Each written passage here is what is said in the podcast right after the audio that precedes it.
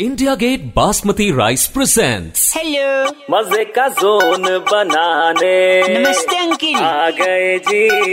अरे अरे वेलकम का बाउवा बाबा बाबा बाउवा अरे अरे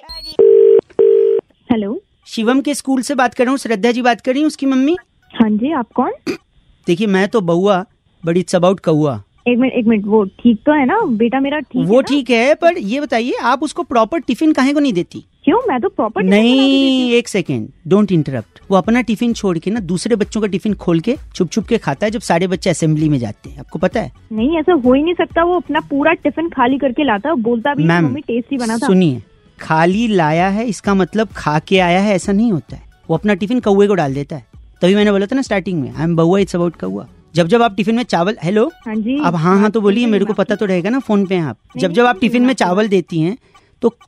कौए को डाल देता है आज भी ऐसा ही किया और ऐसा किया कौए को उल्टी हो गई क्या बनाती हैं आप देखिए मैं बढ़िया खुला चावल लेती हूँ और तमीज से बात करो मैं बुरा क्यों बनाऊंगी अपने बच्चे के लिए यही तो दिक्कत है ना खुला चावल बना के आपने कॉम्प्रोमाइज कर दिया अरे बच्चे का छोड़िए ऐसा तो बनाइए कि कौआ खा सके वो उल्टी ना करे देखो ज्यादा हो रहा है ठीक है अपना ज्ञान ना अरे सॉरी